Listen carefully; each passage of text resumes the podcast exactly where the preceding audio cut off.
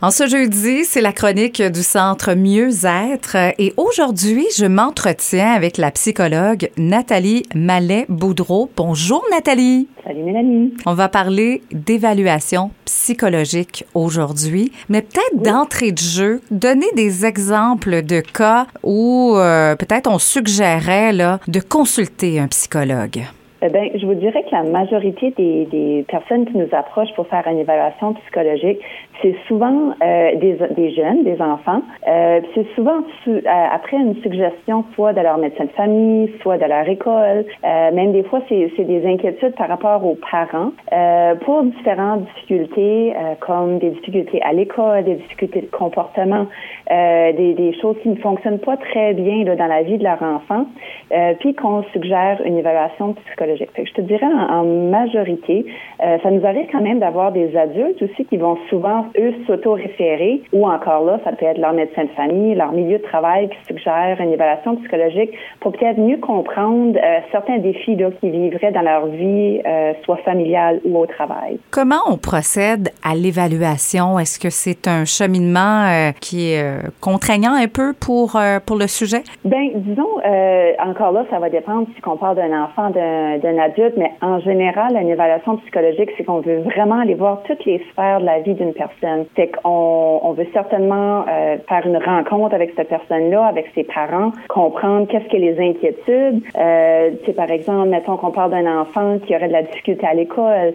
euh, qui aurait des difficultés d'attention, fait qu'on veut bien comprendre comment ce qui fonctionne dans les différentes sphères de vie. Euh, fait qu'on commence toujours avec une entrevue, si tu veux, pour mieux cerner qu'est-ce que leurs inquiétudes. Ensuite de ça, on parle euh, des rencontres, euh, qu'est-ce qu'on parle d'évaluation? Fait qu'on va aller évaluer toutes sortes de choses, euh, comme leur compréhension verbale, on va aller regarder leur mémoire, leur attention, faire des petits tests ensemble. je vais vous dire, la plupart des gens, on trouve ça quand même assez intéressant à faire là ensemble. Fait que euh, c'est pas euh, désagréable, si vous voulez. Là, on le fait toujours en respectant le rythme de la personne. Fait que des fois, ça peut prendre plusieurs rencontres avant qu'on finisse tout ça, là, parce qu'on on veut pas que la personne s'épuise à faire ces tests-là. Euh, puis, on va aussi aller chercher de l'information avec des questionnaires. Fait qu'encore là, ce qu'on parle d'un enfant, on envoie des questionnaires à l'école. Euh, les parents vont remplir des questionnaires à propos de leur enfant pour encore là vraiment bien cerner euh, les différents aspects. Fait qu'on regarde à, c'est tout ce qu'il y a il y a trait avec le cerveau, avec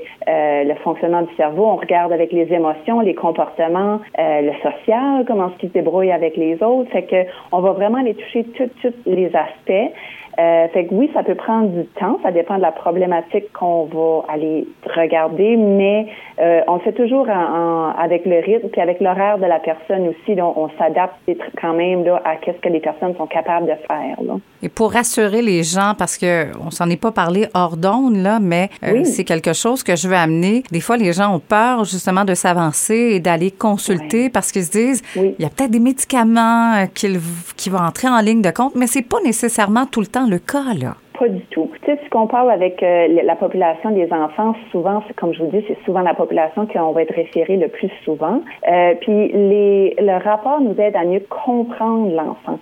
Fait que, tu sais, quand un enfant vit certaines difficultés, ça peut être pour toutes sortes de raisons. Fait que le rapport, l'évaluation, en premier lieu, c'est de mieux comprendre qu'est-ce qui marche moins bien, qu'est-ce qui, où est-ce que l'enfant a besoin d'aide. Puis, dans le rapport qu'on présente dans l'évaluation, on donne, euh, un résumé de tout ce qu'on a fait ensemble, qu'on appelle le rapport d'évaluation. Puis ce rapport-là, euh, les parents le donnent au médecin de famille, puis à l'école. Puis il y a, ça inclut des recommandations. Fait que basé sur qu'est-ce qu'on a trouvé pendant notre évaluation, c'est comment est-ce que l'école peut aider euh, cet enfant-là à cheminer mieux. Comment est-ce que la famille peut l'aider? Qu'est-ce que les pistes qui risquent d'améliorer ou donner des changements positifs?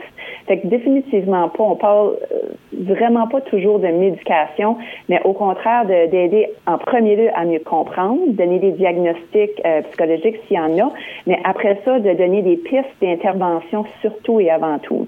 Et on tient à rassurer évidemment les gens, tout ceci se fait dans le respect, dans la Absolument. Oui, exactement. C'est euh, nous, la, famille, les personnes qui viennent nous consulter, euh, le rapport leur appartient après l'évaluation. Fait que si eux choisissent qu'ils veulent juste mieux comprendre, mais qu'ils choisissent de ne pas le partager, admettons un adulte qui choisirait de ne pas le partager avec son milieu de travail, euh, avec le médecin, ça ne veut pas dire que nous, on va partager cette information-là, ça leur appartient. Fait que, tu sais, il y en a des fois des adultes qui vont venir juste parce que, admettons, qu'ils se sont toujours questionnés si qu'il n'y aurait pas un déficit d'attention, mais qui n'ont pas nécessairement l'intention d'aller chercher de la médication, mais juste, encore là, mieux se comprendre, puis ensuite aller chercher des stratégies qu'ils peuvent utiliser dans leur vie de tous les jours. Et finalement, quels sont les bénéfices, euh, Nathalie, de consulter un psychologue? J'imagine qu'ils sont nombreux, là. Oui, oui, absolument. Euh, c'est sûr, ce qu'on parle pour les évaluations, spécifiquement en psychologie, euh, comme je dis, on fait vraiment le tour de la personne. On, fait vraiment,